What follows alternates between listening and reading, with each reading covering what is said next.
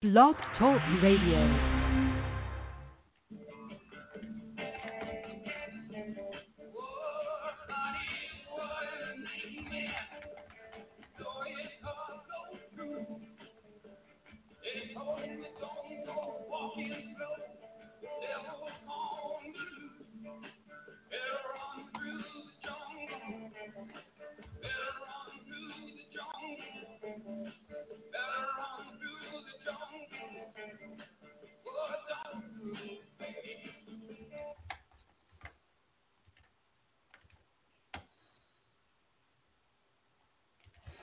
Welcome to the ARMR Report, guys. It's a Saturday, so I'll take a deep breath. We've been running through the jungle all week. Don't look back, all right? This is the ARMR Report. For those of you who are new, this is a show about quantamental investing in the stock market. ARMR stands for Algorithmic Risk Management Research. So, what we talk about on this show a lot is how to manage risk first, capture upside second.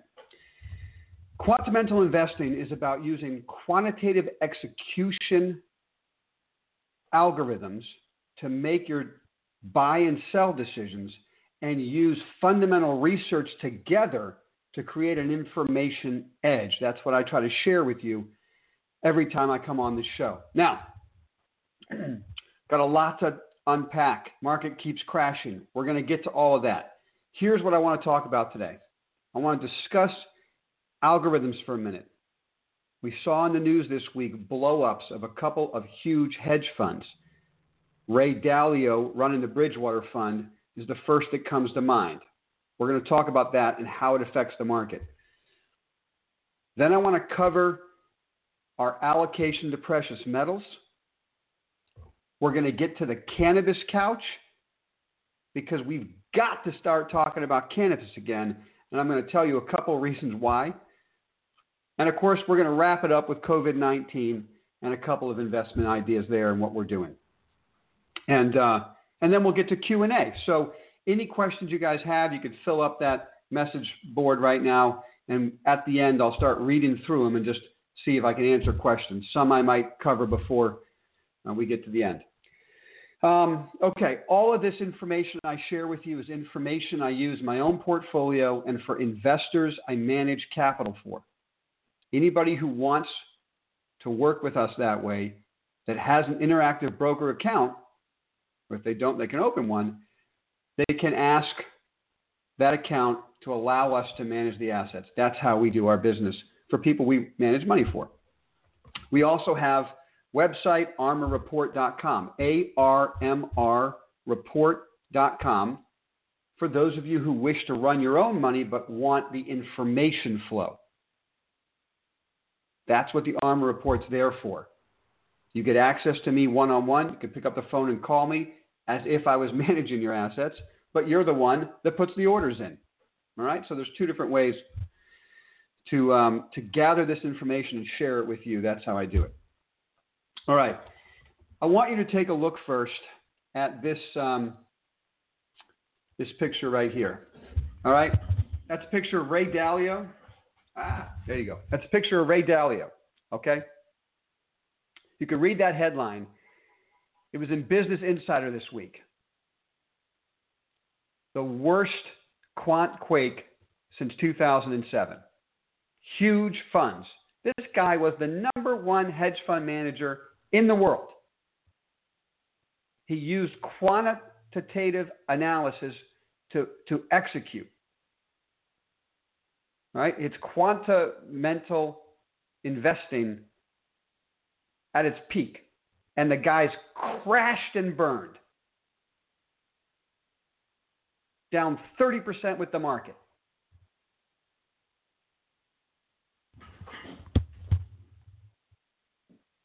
Now, how is it possible that a multi billion dollar hedge fund considered one of the smartest guys in the industry, is down 30%. How's it possible his algorithms, his quantitative strategy imploded? And he's just a poster child. There's a lot of quant funds that have imploded. How's it possible all that money, all that knowledge, all that know how is imploding. And yet, you guys who've been following me and listening to the ARMR Report, you guys exited your portfolios the first week of the market crash. How's it possible that ARMR Report algorithms went to 100% cash on the 24th of February, the first day of the market crash? And yet, all of these guys, MIT graduates, building all kinds of algos, have crashed and burned. So I want to address that question.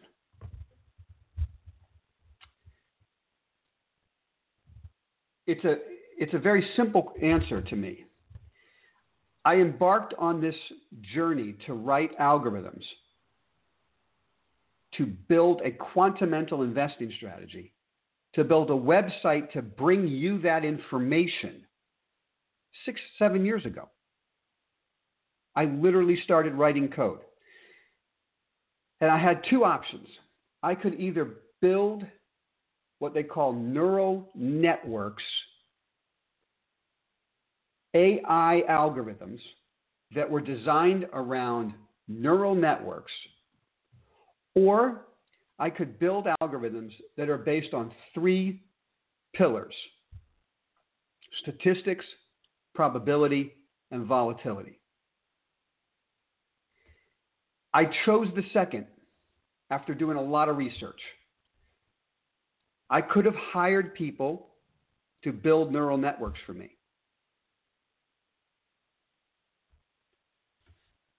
Or I could have written code myself and with an associate, and we could have worked for seven years building these algorithms on our own, having to do with statistics, probability, and volatility. The reason I chose the second road, which we can now see is the road that works, is because neural networks, and this is what the Ray Dalios of the world, the Bridgewaters of the world, all of these big hedge funds have been touting during the bull market run. Let me explain a neural network real quick. Very simple way to explain it. Ready? Here we go. the basic investment engine used to be before computers, you had 20 analysts working the fundamental side. This is just an example, right? Every day you had analyst meetings. Out of that meeting came ideas.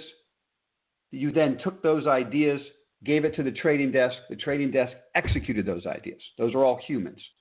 So the idea around a neural network is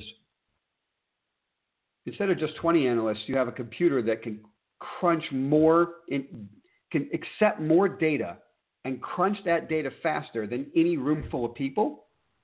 And instead of humans doing the execution, you can then send the information data to the, the quant side that will now execute. Okay? So you build a network, a neural network. This is what these guys did. That can outthink humans and execute faster than humans. So it's a winner, right? Okay, the reason I didn't go that route, the Achilles heel of those strategies is that you're still putting the same information into the animal. Okay, what I mean by that is the same data. The data is the Achilles heel. You're taking the same process of investing that was done for decades. You're condensing it into a computer system. But at the end of the day, you're going to get the same outcome. You just get it a lot faster. That's why it works in a bull market and it gets crushed in a bear market. It works in a bull market because it works a lot faster than humans. It gets to the the it crunches more data, gets to the answer faster, puts a position on faster. Bull market, these guys excel. But in a market crash, it's the same bad data going into the computer system. See? And so the algo doesn't shut off. It doesn't know. It doesn't know that the world has changed. And it keeps on executing. just like humans. But in this case, it executes faster than humans, so it keeps getting crushed as fast or not faster than humans. Okay? So, how is that a platform to build wealth over a long period of time? Okay, here's how, right?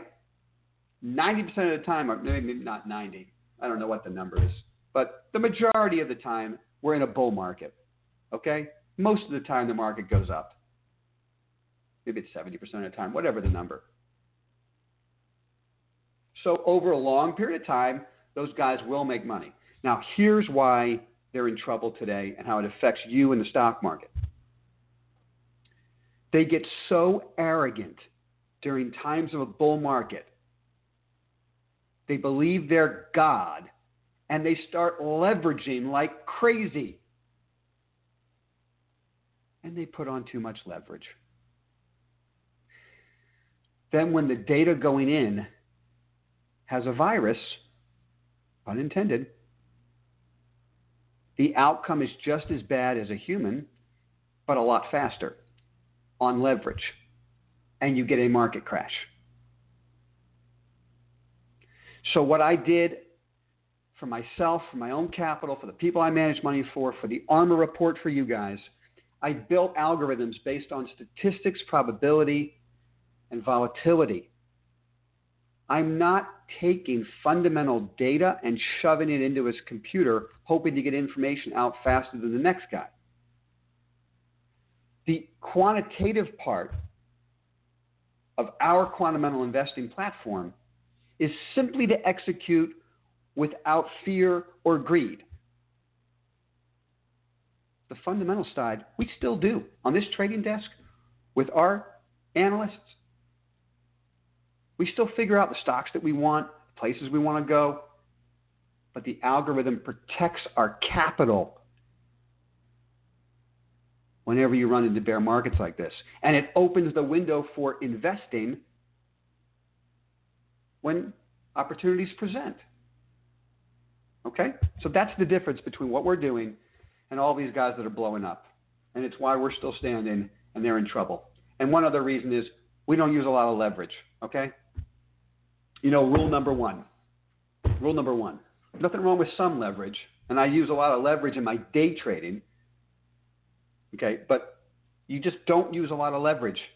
Make the money that you make without being greedy and we wouldn't be in this mess. Okay, enough said. Let's move on. Um,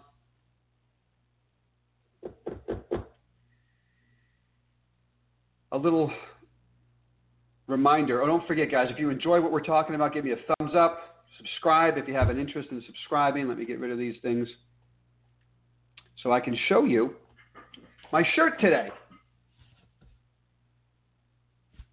All right? Again, don't forget about family. For those of you who are concerned that on Wednesday I hung up on my mom, I answered the phone, I hung up on her, but I took her for a walk. Okay? Spent a couple hours chatting with my mom. Family is important right now. Everybody be safe. This is the shirt for the day because the minute this um, discussion with you is over, I'm going to install an Xbox for the kids. And of course, we've got the Jedi program we're going to be playing today. So, my son's six. So uh, we don't have an Xbox. I figured we're going to be cooped up for a couple months. I bought an Xbox. Is that a reason to buy Microsoft stock? Maybe. Not right now. but maybe a lot of people are doing the same thing. Um, okay. Next topic I want to discuss real quick the buy and hold guy versus quantamental investing, stop losses, protecting your assets. I'm not going to spend a lot of time on this but I just had an interesting conversation with this. I saw some discussions uh, on Twitter about it, and um, I think we all know at the end of the day, it's better to use stop losses in quantamental investing to protect your assets so that you're not down 30% right now in the indexes. Individuals are down a lot more than 30% because individual stocks are cratering faster than the indexes. Um, so I think that argument's you know pretty much moot now, right? three years worth of market performance has been wiped out. So that buy and hold guy who's totally arrogant two months ago, okay, and says, oh, you don't need stop losses, you just buy and hold and you make your way through it, has just um, given away three years of performance in two months. So um, clearly, there's a better answer. And what we're trying to offer you here on the ARMR report is that better answer. So, um, one thing that kind of annoys me is this guy, these people, they're losing tons of money and they keep spewing this ridiculousness on Twitter and you know wherever, Facebook, YouTube, and they tell you, don't worry, you hold, you'll make it through. Market always recovers. And the problem with guys who try to time the market is that they miss the bottom. Well, guess what? We sold the very first day of the market crash, and I love the fact that my biggest concern is that I might miss the bottom. Okay? You and I, we might miss the bottom. We might miss the turn. Maybe we don't put the money to work fast enough when the market bottoms. Give me a break. Is that really the answer you're hiding behind as you're suffering in your portfolios? Let's move on, guys. All right, don't get started. Just admit it now. Buying and holding is not the answer. Okay, let's move on. Um, stock market direction. What do I think is going to happen next? Let me share with you this picture right here because this is the most important thing. That is the chart of the investment grade bond index ETF, LQD. You've heard me talk about it. you can see the rapid decline. Okay, I don't think the market in equities will bottom until you see debt players bottom, excuse me, the IG index. Now I talk about using and looking at spreads on the CDX index, that's a lot harder to follow. This is very simple to follow. This is an ETF of investment grade bonds that's plummeting. Now, let's don't get confused. I, I, do use this sometimes when I'm day trading. So, for instance, if the equity market's down in the morning and LQD is up, I'm looking for a long trade. Okay?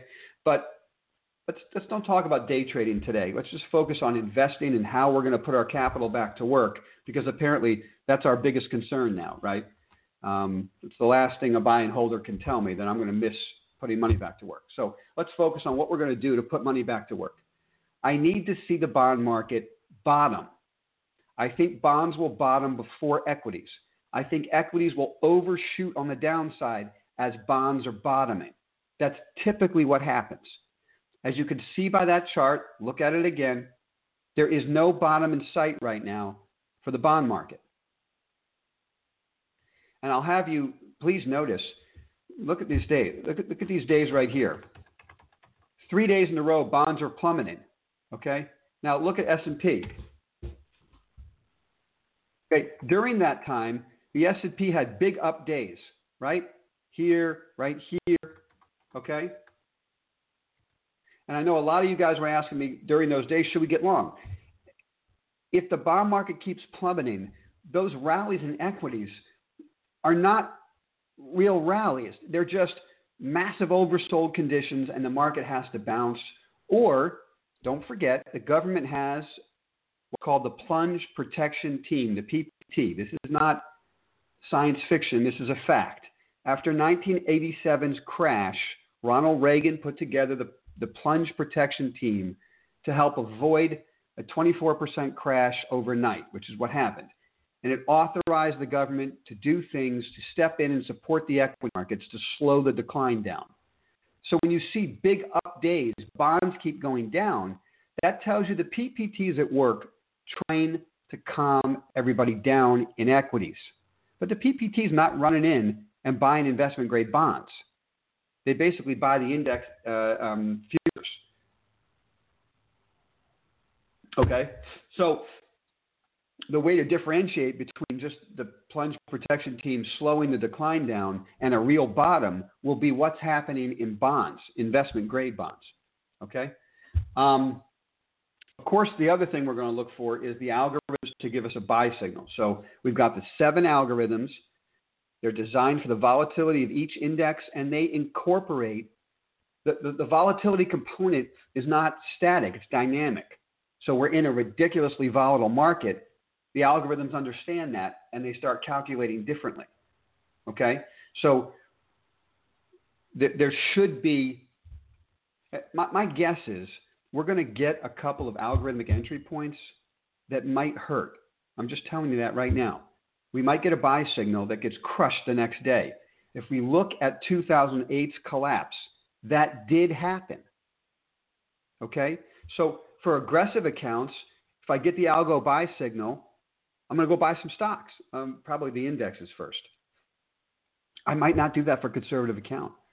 Or if I do it, it'll be a lot smaller. So position size will be key. So uh, the third thing we're looking for is a treatment slash cure for COVID 19 that stops the stampede.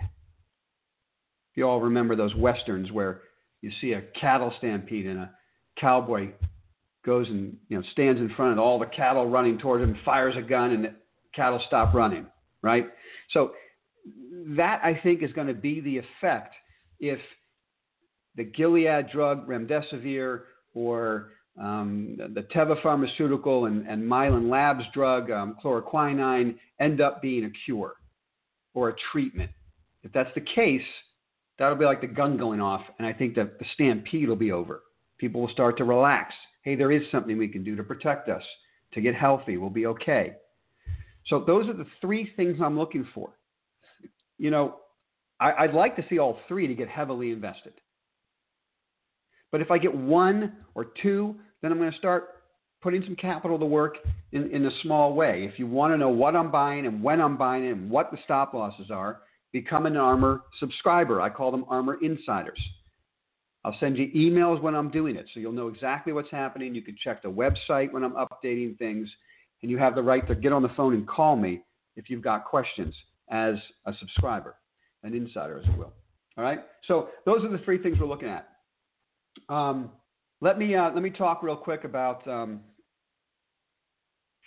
a major addition to the portfolios today that I'll share with everybody from the standpoint of just trying to help everybody out here. Um,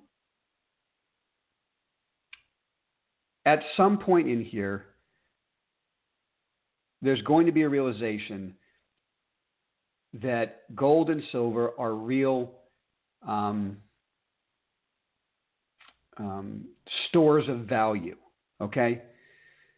The government, both our central bank and the White House Congress, are, are, are in the process of committing trillions of dollars to this COVID problem. The Fed has announced a trillion dollar repo every single day the rest of this month. The Fed is liquefying the commercial paper market to the tune of trillions. The Fed is supporting the money market, um, um, uh, money markets. The, the, the Fed, um, I'm forgetting other things. There were so many things that were just announced. ARMR Insiders, you can go log in to the weekend review. I just updated it and I listed all these things. You can read them off. Okay. Um, all of these things, and then of course the White House, Congress, they're going to come up with a multi-trillion dollar or whatever the number is stimulus package. Um, the Treasury has announced they're going to be issuing 25 and 50 year paper in order to fund all of this. This is massive devaluation of currencies on an epic scale.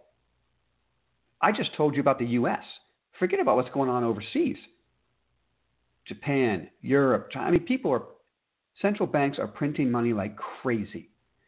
Gold and silver got whacked with the market. We were in, we got out, they went lower. We're back in.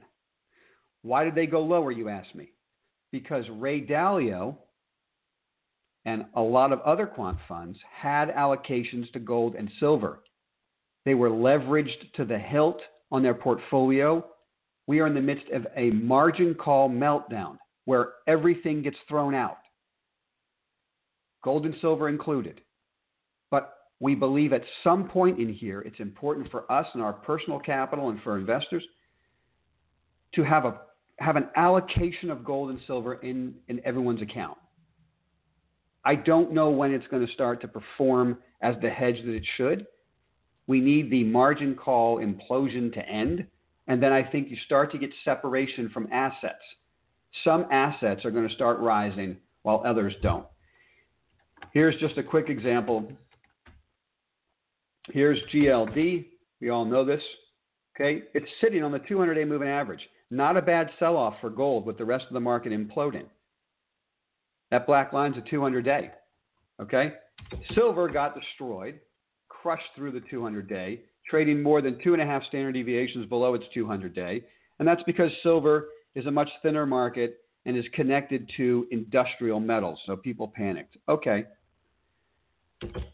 we think there's a real opportunity in gold and silver. Okay? We're not buying GLD and SLV. We don't really believe in those ETFs. We think those ETFs in an Armageddon scenario are not backed actually by the metal. So I've talked about Sprott funds. You guys can go read about them. Sprott is actually, those funds are, are audited four times a year. The gold and silver bars are out of the banking system. They're in a vault, and you have the right to have those bars delivered to your house if you turn in your shares. You can actually do that. So those are the those are the physical ways we own the metal. So we're back into those positions. Um, you know, we could be early. You know, you gotta you gotta manage your position size.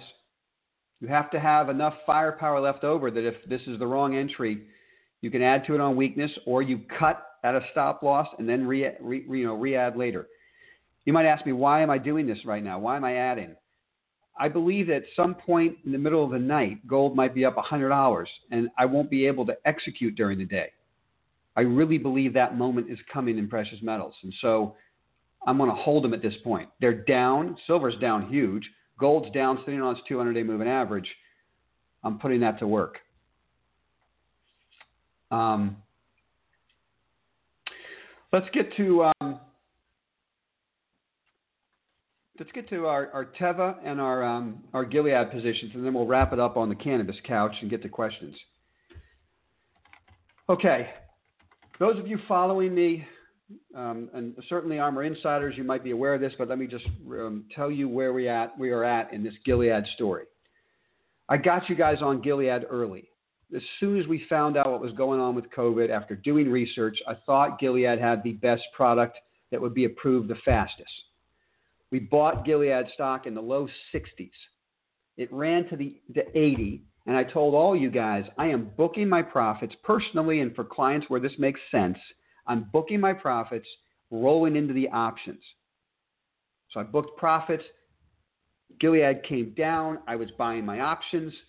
Gilead shot up to like 80, what is it? Or, I can't remember the price, right in front of um, Trump's the Trump speech.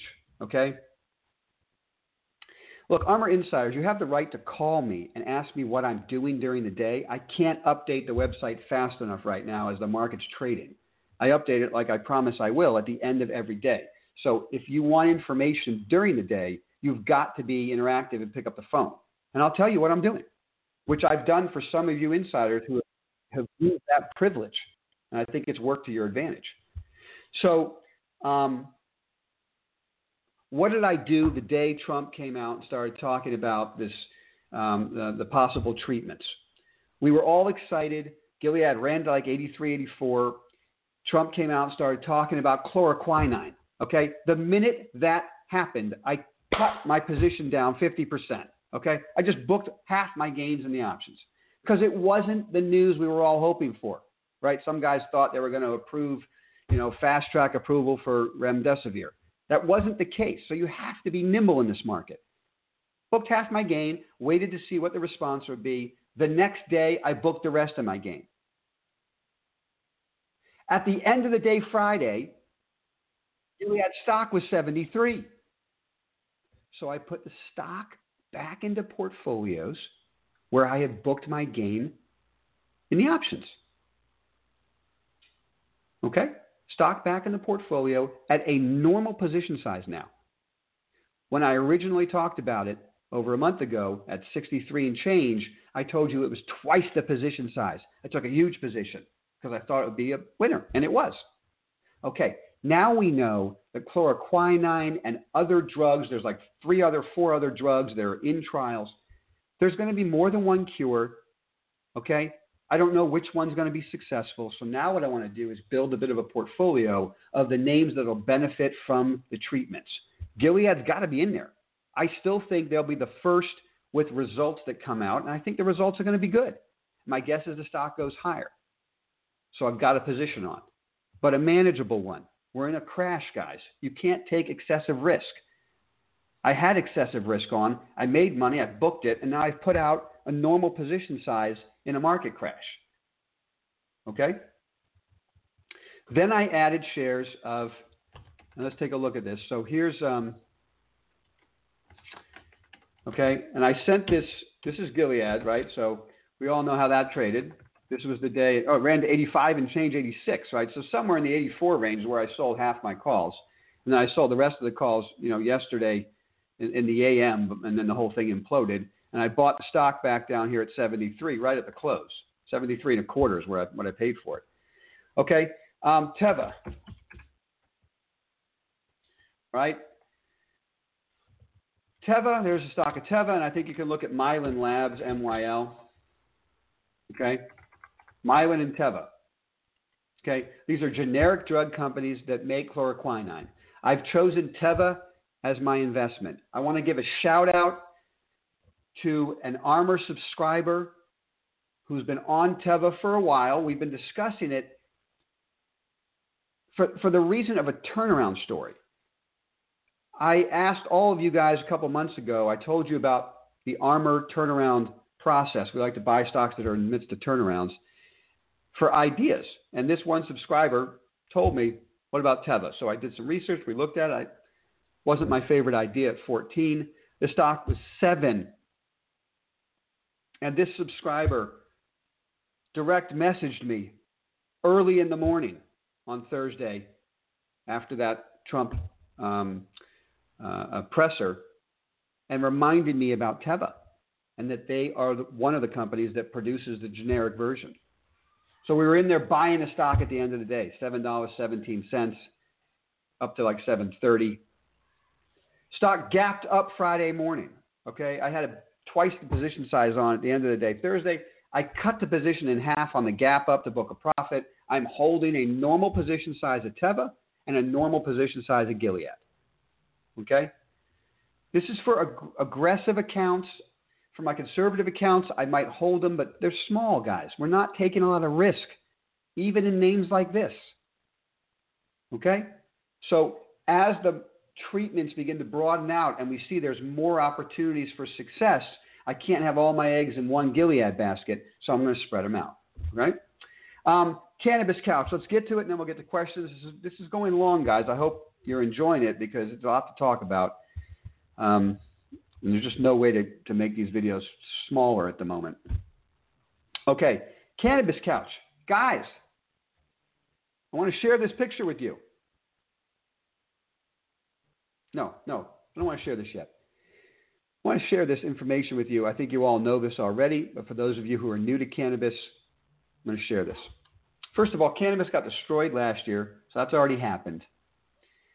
It occurred to me this morning, I was, I was getting ready to talk to you guys, this weird twist of fate. In this weird twist of fate, for all of us cannabis enthusiasts, cannabis investors, coming out of this market crash, cannabis stocks, I, I believe, might end up being one of the best places to have money. And the fun thing is now, we already know how screwed up the market is in Canada and all these things. These stocks have been crushed with the market. Nobody cares about how many stores are being opened in Ontario right now, which was the thing that was holding back those stocks. There's no stores open for anything. And online sales are going through the roof in Canada and the US for cannabis.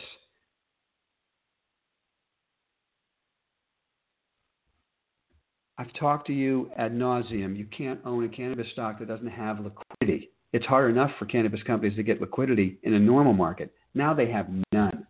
So what's going to happen is a lot of bankruptcies.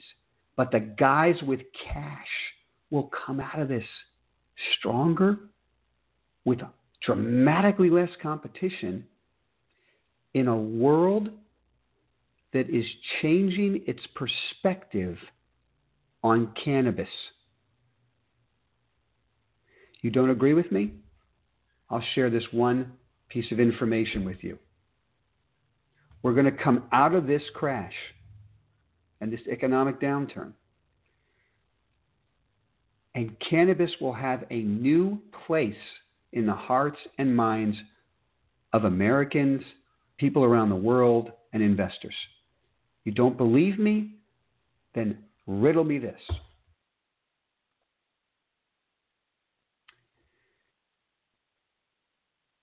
States are on lockdown. Lockdown means you can only go out to get essential goods. You can go to grocery stores, you can go to drug stores, and you can go pick up your weed. Cannabis dispensaries are considered essential.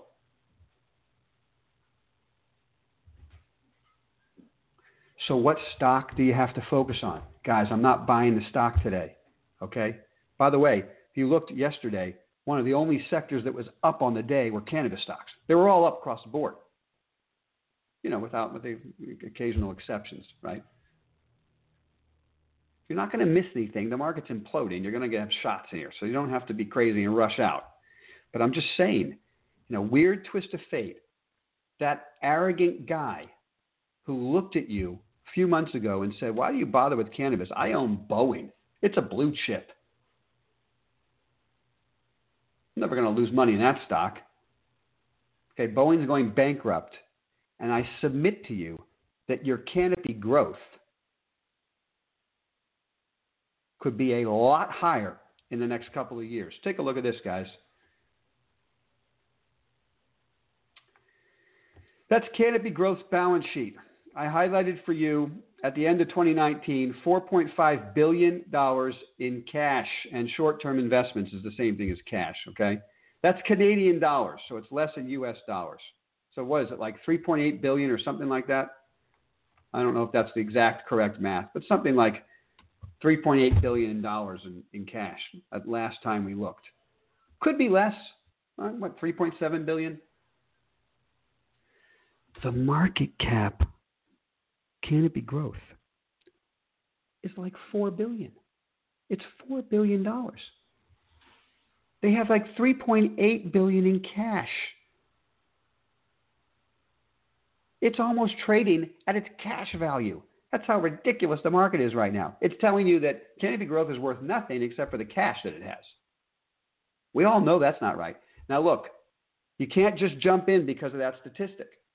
In the 1974 bear market, and probably in 2008, but I know this for a fact, so I was chatting with my dad just yesterday. Stocks were trading below their cash value. Okay?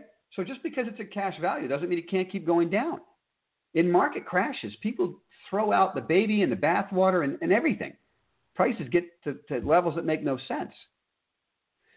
But Canopy Growth doesn't need cash. All of its competition is desperate for cash. No doubt they'll be bankrupt at some point. Some companies will, won't be here anymore. These guys will still be standing, and we might get a shot at buying the stock at or below its cash value. That has to be at the top of the whiteboard. All right. Those are my thoughts for today. Let's go to questions. Um,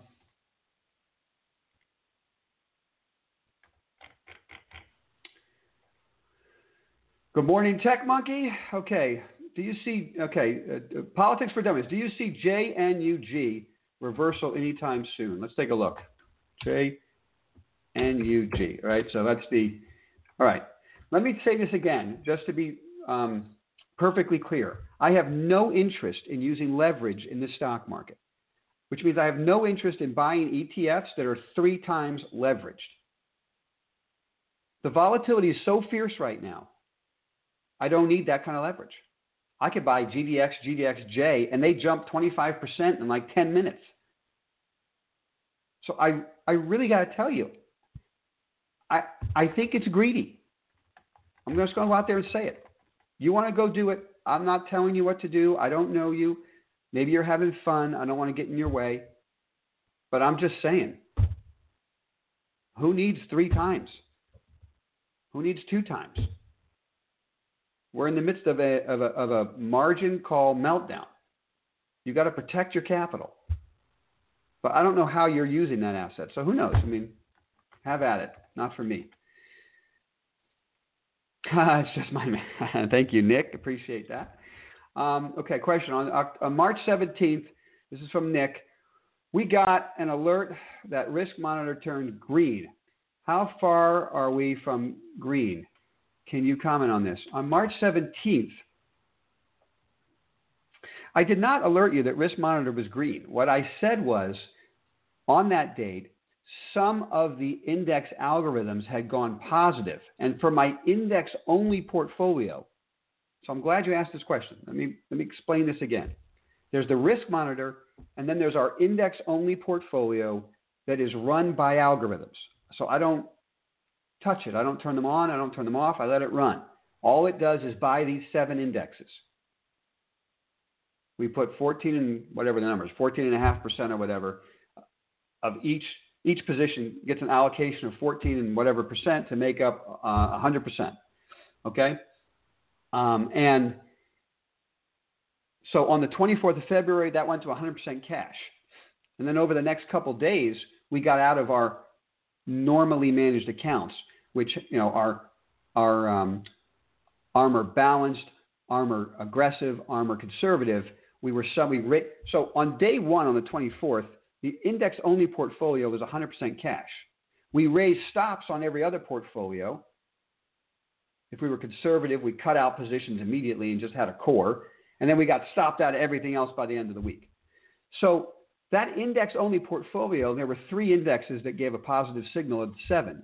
So that index only portfolio bought those three and immediately lost money the next day. That does not turn the risk monitor green.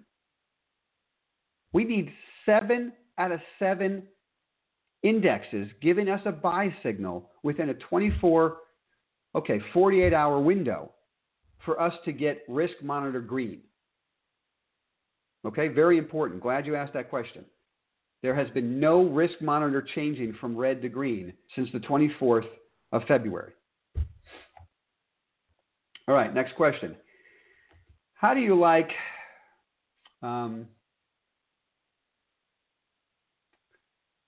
the pair trading idea of buying the NASDAQ and shorting the Dow since the former appears much stronger than the latter at the moment? Um, I don't pair trade, so I'm not sure I'm um, I'm going to give you the right information. It sounds like it makes sense. I do know throughout this whole thing that the Nasdaq 100 has outperformed all the other indexes. But when you're pair trading, what you're trying to do is capture uh, that spread. You know, so you're short one, long the other. You figure if the market keeps going down, your short goes down more than the long that you've got you know, it's a very uh, intricate process. If you're managing that portfolio correctly, it certainly makes sense to me because the Nasdaq 100 have been stronger names. There's no energy in those in that portfolio. You know, there aren't um, you know a lot of the best names that are benefiting from all this, like Amazon. You know, dominate that portfolio. So I see your point. Have at it. It's not my bailiwick. Okay, Southeastern 99. Thoughts on buying cruise stocks after the bottom is in? To me, that's just a question of opportunity cost of money. I don't, um, I think there's better places for me to go than the cruise stocks. So, what I'm looking at, I'm building a list of names that have been destroyed because of Corona. On that list, as an example, is Disney. You could put on that list Carnival Cruise at the end of the day, what stock do I want to own for that allocation of my portfolio? I'd rather own Disney because I know the stock's been destroyed because their parks are closed. I get it. But at the same time, people are subscribing to Disney Plus like crazy as they're stuck at home for the next two months. So when this all washes out, I'd rather buy that stock. For, for my allocation of coronavirus crushing, you know, we'll call it coronavirus crushing. What stocks have been crushed because of coronavirus? Disney, the airlines, the, the cruise ships. You know, I never, truth be told, I never liked the cruise ships in the normal market. I never bought those. I never bought airlines. Like those stocks just don't interest me. So if you want to buy them because they're down so dramatically, I just think there's better places to go. Personally, guys, don't forget, I'm not telling you what to do. I don't know you, right? I'm just sharing my own thoughts and knowledge and information of how I run my own money. So if you're looking at Carnival Cruise or airlines or whatever, I submit to you high grade the names that have been killed, but actually have parts of their business that are doing well and are going to make it. So anyway, that's my thought there. I hope that answers. All right, TiTech Solutions um, loaded up on PSLV. Well done, right? It might go lower. I, I could. I mean, if we keep getting this market meltdown, you know, margin call mania, but at some point we're going to want to own those names. And my guess is that point will be at like three o'clock in the morning on a Sunday, right? So I got to carry some through the weekend. Um, all right. Um, what do I think about the miners? Ken Zing, how do I, what do I think about the miners? I love the miners. My only problem is they're stocks like any other stocks, and uh, stocks are getting trashed right now. So they're at the top of my list. If I could, if I could start to see the bond market stop imploding and things and volatility start to quiet down, I'd love to add those names. Truth be told, in my personal account, I did add a small position of Newmont Mining. Okay, it's the only one I'll buy. I think it's the best company. Most of its assets are focused on uh, North America. You know, so that's my favorite name. If I can't make money in Newmont, I don't think I'll make money in any of these names. Um, but right now, for for me and for clients I'm managing capital for, and for the ARMR reports, it's just focus on the the um, um, the physical metal for me at the moment. But I've got an itchy trigger finger for the miners, my friend. I'm looking. But I'll tell you what, I don't need any for me personally, for ARMR Report, for clients, there's no way I'm buying. Uh, um, um, there's no way I'm buying a lot of small cap mining stocks. Okay, we got to high grade the portfolio like you would high grade a mine. Um, all right, Darren, Darren Samantha. Hello, I'm looking uh, at Oxy and Halliburton for long-term holds. Any opinion? Um, I'm afraid Oxy won't be a going concern. That's my that's my problem there. They've got massive amounts of debt. I used to be a huge Occidental fan. We made money trading that stock last year. I had that stock coming into the market crash. We owned it at 42 and a half. We sold it at 40 because it hit the stop. So do I want to run back in and buy it? I don't think that dividend's real. Okay, that dividend yields they're probably going to cut the dividend, get rid of the dividend. I don't know what's going to happen to that company right now. I have no interest in energy stocks right now. And I'm going to tell you something. I talk about a lot of our successes on this show. I lost money last year in energy stocks. It was very frustrating for me last year in energy stocks. I'm just being honest with you. I don't just talk about my successes. I lost money in the pipelines. I can't understand why they keep going down. Luckily, I have stops. They get me out of my emotional situation. Emotionally, I held on to pipelines too long last year. But I had a stop and I said, okay, I got to sell it at this point. And the pipelines have imploded. I don't get it. You know, so I'm not messing with that. Um, and I also think um, Darren, I also think that if you're looking for yield, there's unbelievable amounts of opportunity now. Uh, yields are everywhere, and, the, and I'm looking for yields that are safer than energy yields. I just don't trust any of those dividends now. All right. Um, all right, Southeastern 99 asking me about U.S. cannabis plays. Here's the problem with the U.S. cannabis plays, whether it be Greenleaf or, or Green Thumb, I mean, or or um, Trulieve or whatever, these stocks trade on an incredibly illiquid exchange in Canada and the pink sheets here. I'm not buying assets like that in a market crash. Number one. Number two, if you like Green Thumb and you like Trulieve, you have to love innovative properties. IIPR. Now, we made a lot of money in that stock. We bought it the very last day last year, December 20, uh, December 31st. And let's take a look.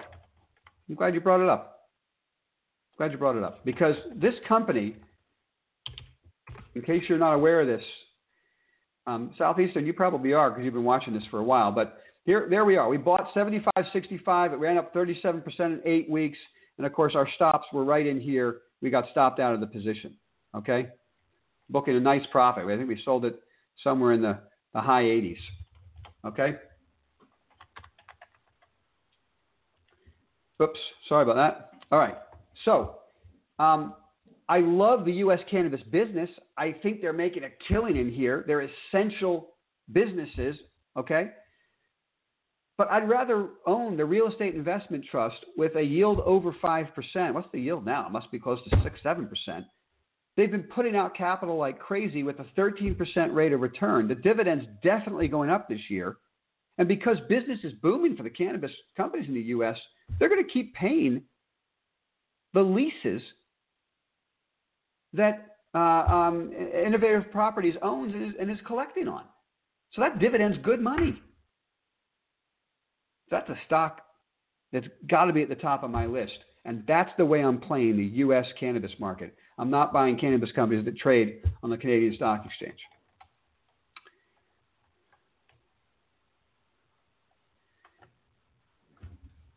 Politics for Dummies. I really appreciate that. Shout out to subscribe. Thank you very much. Subscribe to the ARMR Report, guys. I'm sending emails now when we make changes to the portfolio for all you insiders. So start looking at your email box. I've just really started doing that this week because I just can't keep up fast enough. So I'm trying to send out emails to make sure you guys are aware. Um, Canopy Cronos Canadian tickets with most cash. Um, CWeb. Okay, here's the thing with Cronos. I don't know what's going on with that management team and their restatement. That's why I haven't mentioned that. You're right. They've got the cash. You know, I'm sure they're going to be okay at the end of this.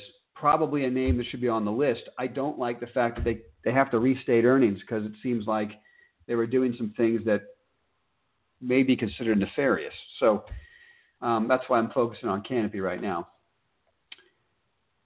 Okay. Um, I like the Charlotte Web idea, but I don't know. I don't know. Got to see the next earnings announcement, look at their cash position, see how business is for them. MedMen completely beaten down, poised to benefit. No interest in MedMen. No interest. I think that's the worst managed company in the business. So just be safe there. If you're doing if you're doing that, I, I just um, not a company I would ever uh, uh, recommend. If you're holding on, okay, Business, if you're holding on to long term dividend positions that you did not uh, have a stop on or sell, do you wait for a bounce or you sell? God, that's, yeah, that's a tough question. Um, I can't answer that question for you. I would answer it, I can't answer it. I'm going to answer it this way.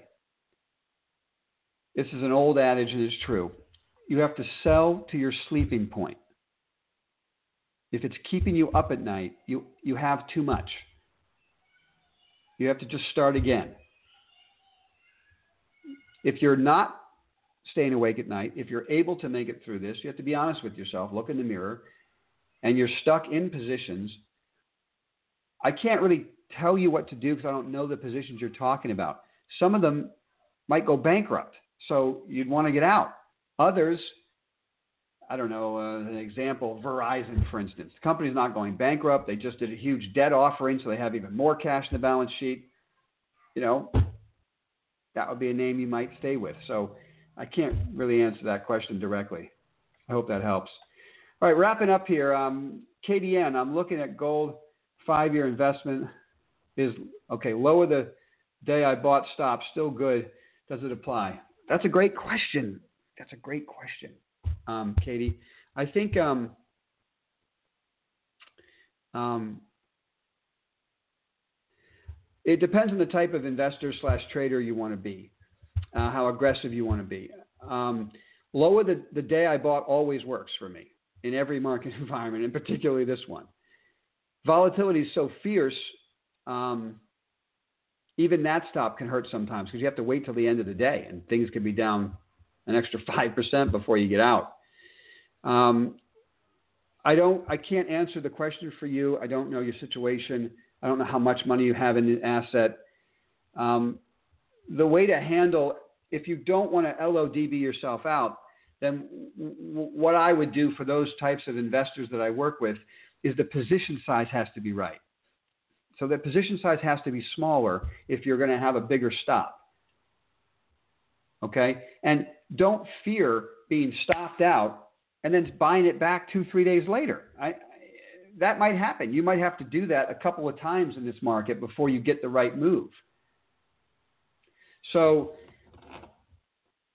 now I'm going to answer personally. For my personal account, I'm going to have an allocation to gold and silver. I'm not going to use a stop on that particular allocation. I feel like at some point we're going to see a repricing in gold and silver, and I want to make sure I have a piece. So I don't have a set stop for a portion of that position. And I'll trade around the core. I'll respect my stops so I limit my losses, and then I'll look to buy that asset back cheaper and trade around the core. And I may hold the core because I want to make sure I have that asset overnight. I hope that answers.